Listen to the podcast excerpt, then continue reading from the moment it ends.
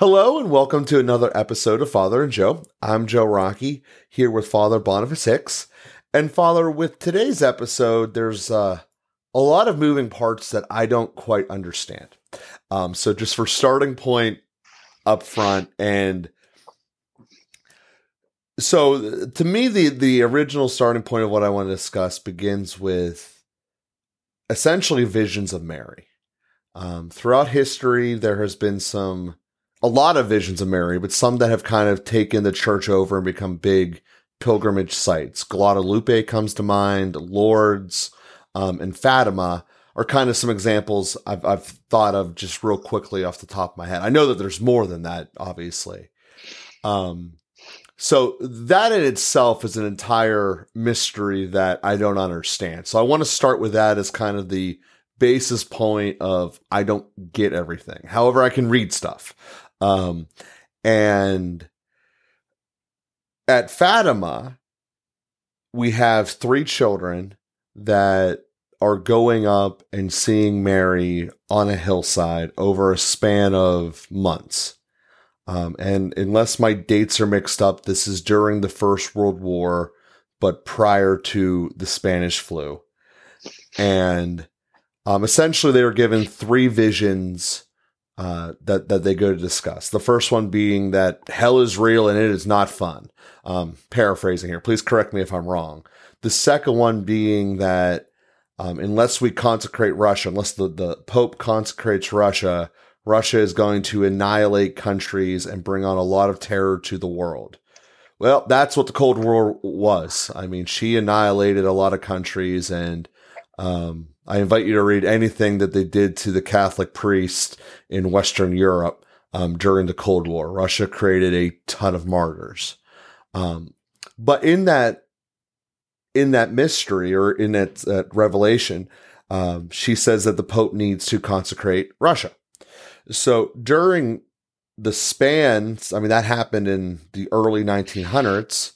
Popes have done this and apparently many times and not necessarily successfully. Um, which is one of the questions I have is how can you do something and do it wrong when it's told to you by God as the Pope? Um, so that that's a fundamental question I have. And then if you can just kind of like walk me through the history, and I'm sure that since I'm going off of you know macro information in terms of people reporting it, that there's a lot of nuances and important details that I'm just ignorant of. So, Father, I basically want you to illuminate my lack of knowledge. Uh, well, and I'm not an expert on this, and I'm sure that I don't have all the details. Even some of the details you mentioned are not on the top of my head, so I appreciate you uh, going over some of those points. Um, the the important thing to remember is that the only one who is bound by private revelation is the one who receives the private revelation. Only the children of Fatima are bound to follow the messages of Fatima. The church investigates revelations like that in order to determine whether there's anything in their content which would lead anyone astray. So that's giving permission. If you want to believe that all of that happened as the children reported it, then with the church's approval, you can believe that and it won't lead you astray. So the Pope is not bound to believe that Mary appeared to three children. He's not bound to carry out a consecration. He's not bound to, uh, uh, under conscience, to do any of those things. And you can totally believe that Fatima, disbelieve Fatima ever existed, and it's not endangering your salvation. So, just to put that in the proper category, uh, it's not a matter of God revealing something to a pope and doing it wrong, because God didn't reveal anything to a pope. God potentially revealed, allegedly revealed something to three children through Mary, and uh, and the church has said, well, it won't lead you astray if you believe that and you follow these things. So, just again to situate that in its appropriate context. Um, in 1917, which was just after the Russian Revolution, and Russia was a much less well-known entity. Uh, the striking revelation that she would spread her lies across the world uh, the fact that that came true very much, as you just uh, pointed out, Joe, is is notable in in validating the authenticity of those revelations. Uh, the Pope in 1917, who was uh, Benedict the Fifteenth, I suppose. Um, I don't know how well he processed all of that as directly, even directly applying.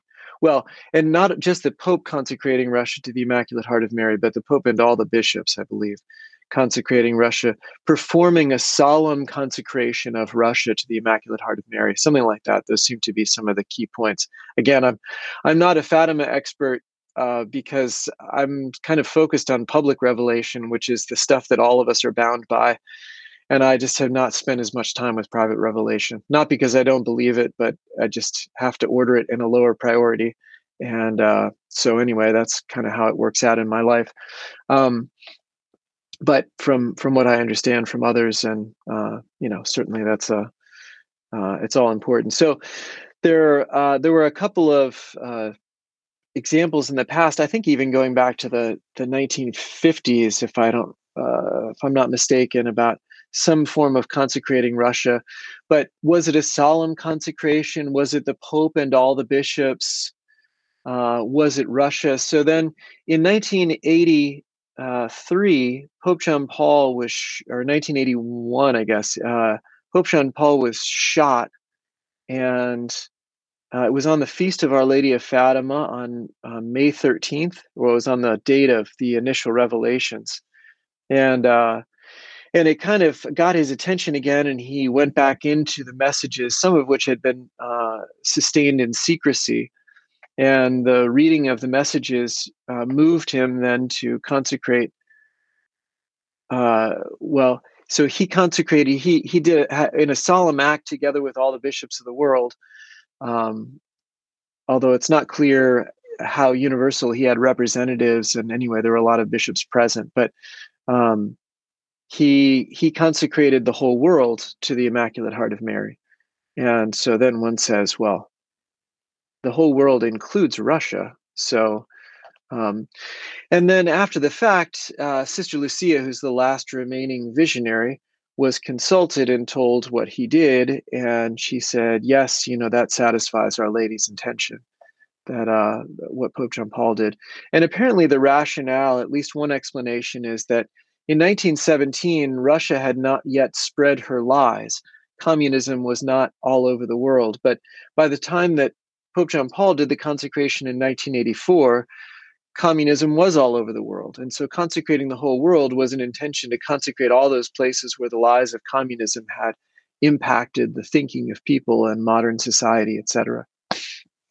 So that would be the official stance. You know, the Vatican news communication came out and indicated that, again, I think already in something like 1954, 1960, the Pope had done something at that time, and then uh, Pope John Paul also did that consecration. Sister Lucia had confirmed that that had satisfied Our Lady's intention. So, so the most, uh, you know, the the kind of mainstream places would say that uh, what happened on Friday, just before we're recording this podcast on uh, March 25th, 2022, was Pope Francis reconsecrating Russia to the Immaculate Heart of Mary. But Pope Francis, in contrast to the earlier consecrations, first of all, did send out a communication, asked all of the bishops of the world in their own cathedrals to uh, join with him in the consecration.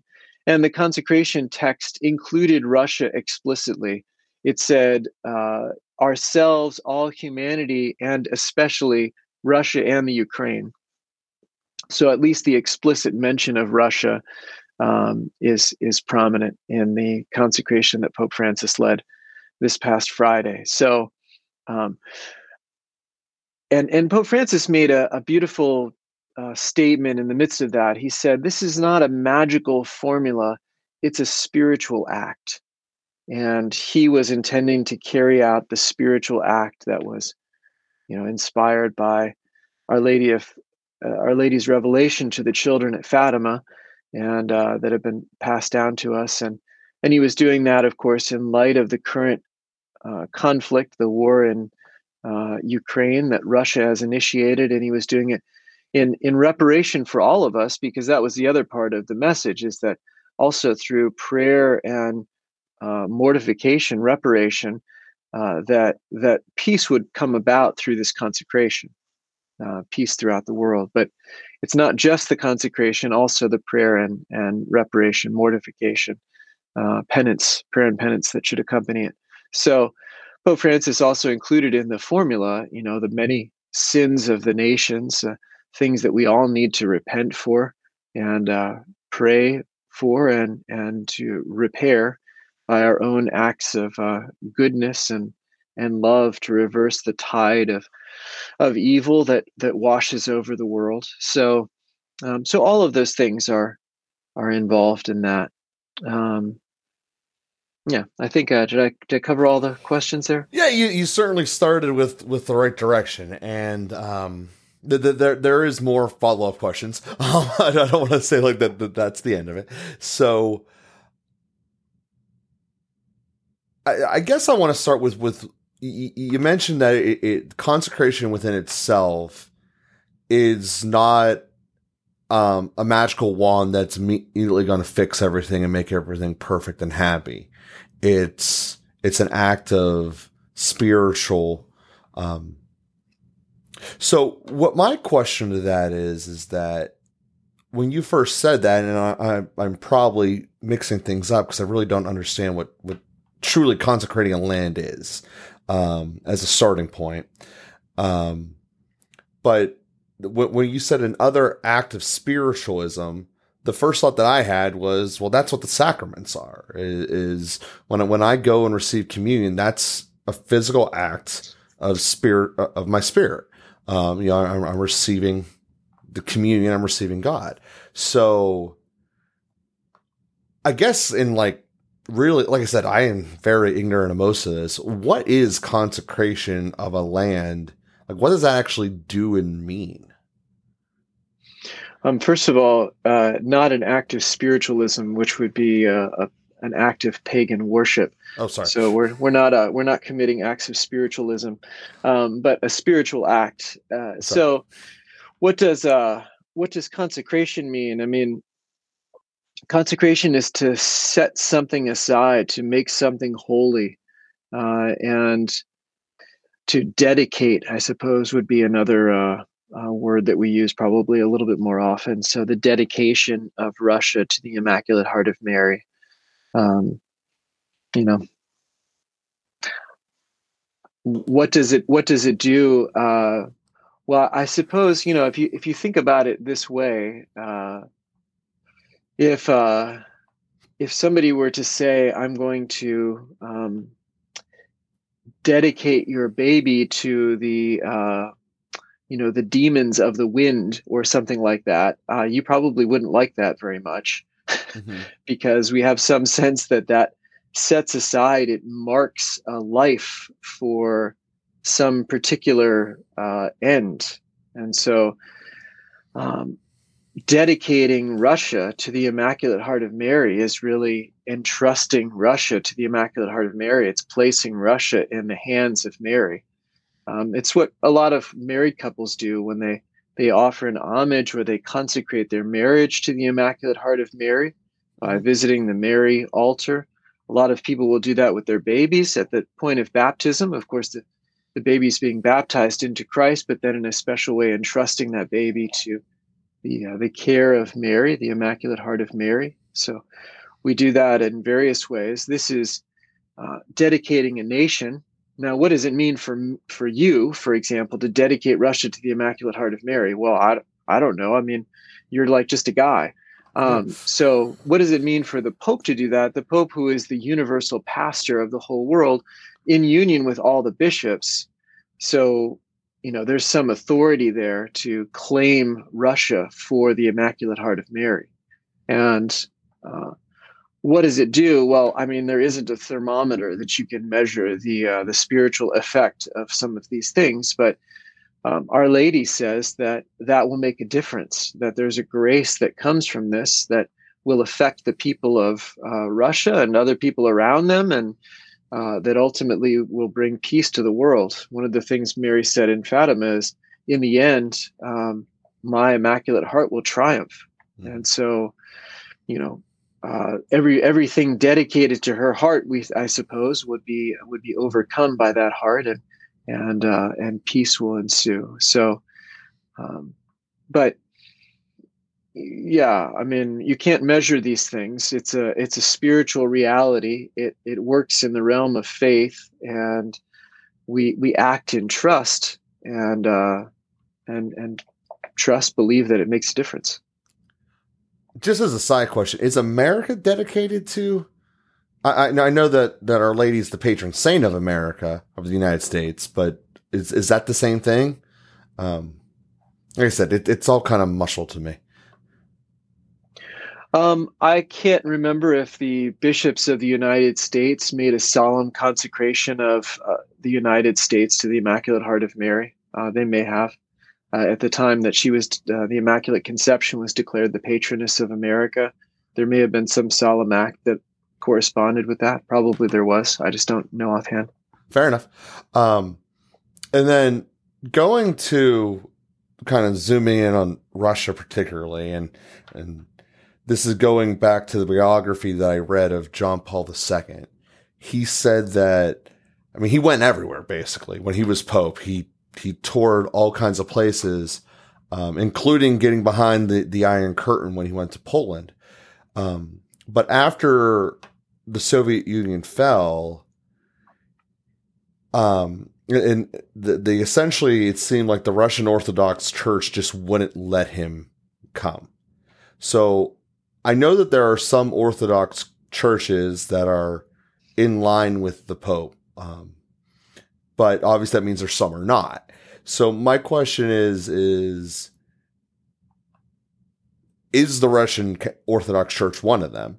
Um, first of all, and second is is is there bishops in Russia? I, I guess is the ultimate question I'm trying to get to. Um, the the Russian Orthodox Church is the official state church of Russia, and uh, the patriarch of the Russian Orthodox Church seems to be pretty heavily in league with the with Putin, uh, as the the patriarch of the Russian Orthodox Church uh, was behind the was was involved in the assassination attempt of John Paul II back in 1981. So definitely That's, not in line with the Pope. no, the Orthodox in general are in schism. So that's what we we use the word Orthodox to indicate those churches that are separated from the Church of Rome. Okay. Um, that would apply to all the Orthodox. So uh, yeah, not not in line with Rome, and not even in union with each other. So it's not like the Russian Orthodox. They're they're really in not aligned with the Ukrainian Orthodox, uh, and they're not aligned with uh, Constantinople in part because of that conflict that's uh, between. Well, anyway. Um, so yeah, the Russian Orthodox Church is uh, kind of its own thing. We we believe they have valid sacraments, so they have valid bishops, but there are bishops that are not in union with the Pope. Okay, so so it, it would be wrong to say that this is basically something that the Russians created when they instilled communism. That that's not an accurate statement. Either. Oh no, the Russian Orthodox Church goes back a thousand years. Yeah. Okay. Okay. So um like I said, th- this entire subject is fascinating to me, um, and it, it, starts with you know concepts that I don't really understand, originating essentially with um, visions of Mary. Um, I've read a complete book about it, and not sure I grasp more about it. It was very technical and dense, and it, it, it's it's a methodology that I just I, I don't know if I'm incapable or if it's just that that rich that it's just too much for me to, to grasp. Um, which I think is saying the same thing in two different ways, um, as I say it out loud. So, so Father, I, I, I, like I said, I'm trying to grasp around this because, as you said throughout there, that many attempts, different attempts, have been doing the same, the same accomplishment, and the thought that that I'm having there is I guess, two kind of conflicting thoughts. The first being that um, with the church being the representative of the Holy Spirit um, and the Pope being in charge of it, I know that, that there's certain um, elements that, that the Pope receives that everyday Catholics do not. Like the Pope has certainly more graces than I would receive being the vicar of Christ. Um, so in my head there, I get this thought that essentially what he does has to be correct when it comes to terms of spirituality and, and, and thought in terms of the faith. Um, but on the other hand, he is also a man surrounded by, um, other men. He, he's, he, you know, he's, he's on this earth. He's surrounded by men. So we all know that men are subject to, to fault. So that's kind of where my, my, my questions are is, is why do we have to keep redoing this? Um, and, and, I get that you addressed that in the beginning. It's, it's just, I guess, a, a question more about the Pope than the, um, the, than the revelation being global versus personal revelation.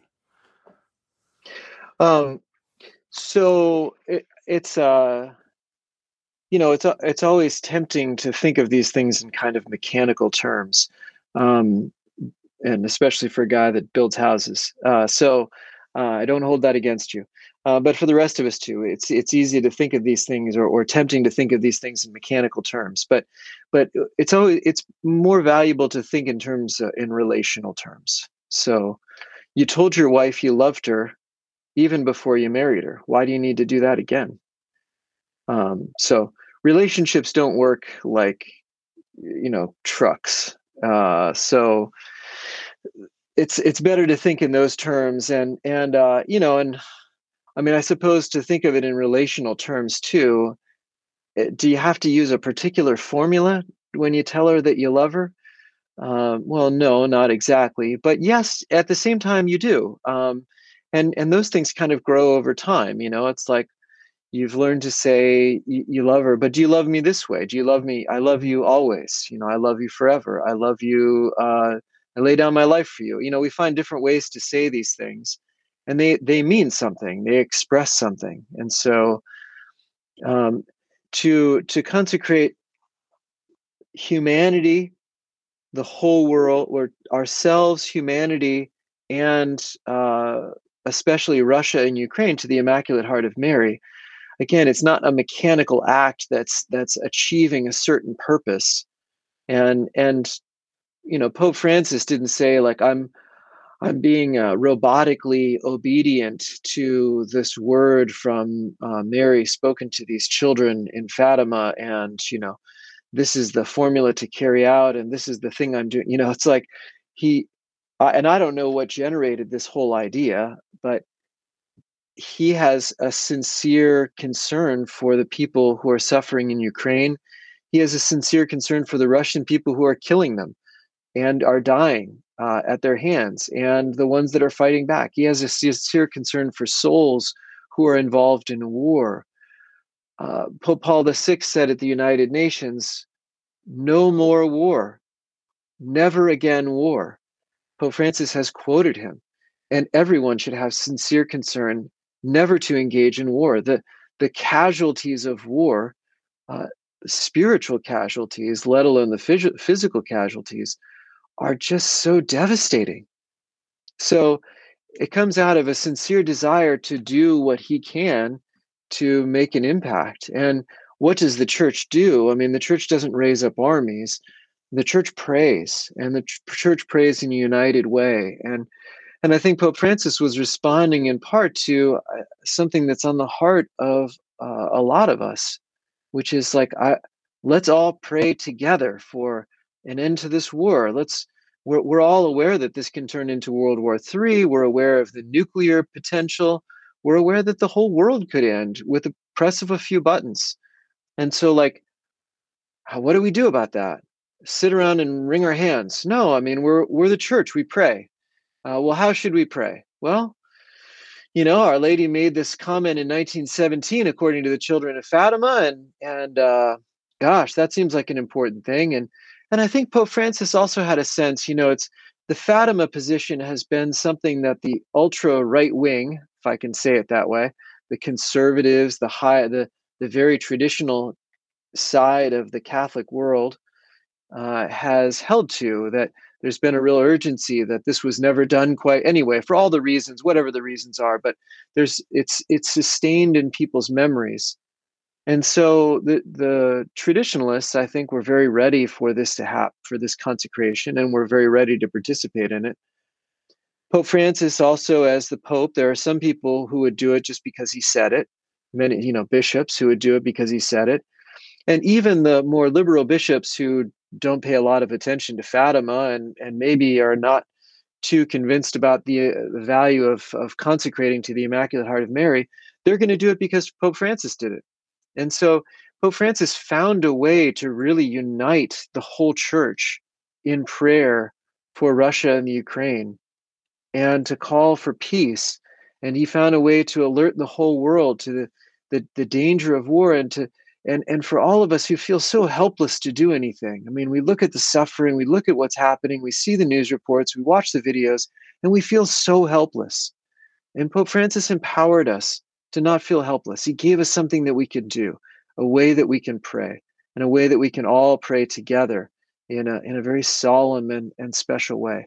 And we do that in you know looking at our lady and her maternal care and and and looking at our own sins and repenting for them. And so uh, you know i think that's a it's all of these relational ways that that the lord is forming us together as one body um, is a better way to think about it than sort of like measuring grace points and applying mechanical things that have already been applied and and, and i'm not making fun of any you know i mean i, I understand completely where you know th- these these uh, ideas come from so um, but i want to just make that shift to there's something that's that's more human and more sublime and more divine in in all of this than kind of a, a lever pulling operation that's supposed to you know crank out something.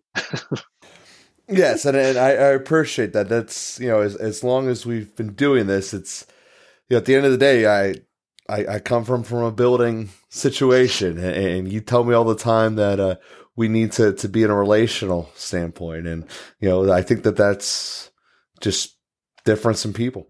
Um, so with that being said, we greatly appreciate you, you, being with me today, Father, and correcting the the vast ignorance that I had there. So we will be with everyone again next week. Hopefully, this episode, um, you know, illuminated other people as well. And if so, please share it. Um, you can do through any of the uh, apps in which you are listening to this podcast, please just click the share button and let someone else know about it. We grow by word of mouth and we've been growing very well. And we thank that all to you as our audience. So we'll be with you again next week.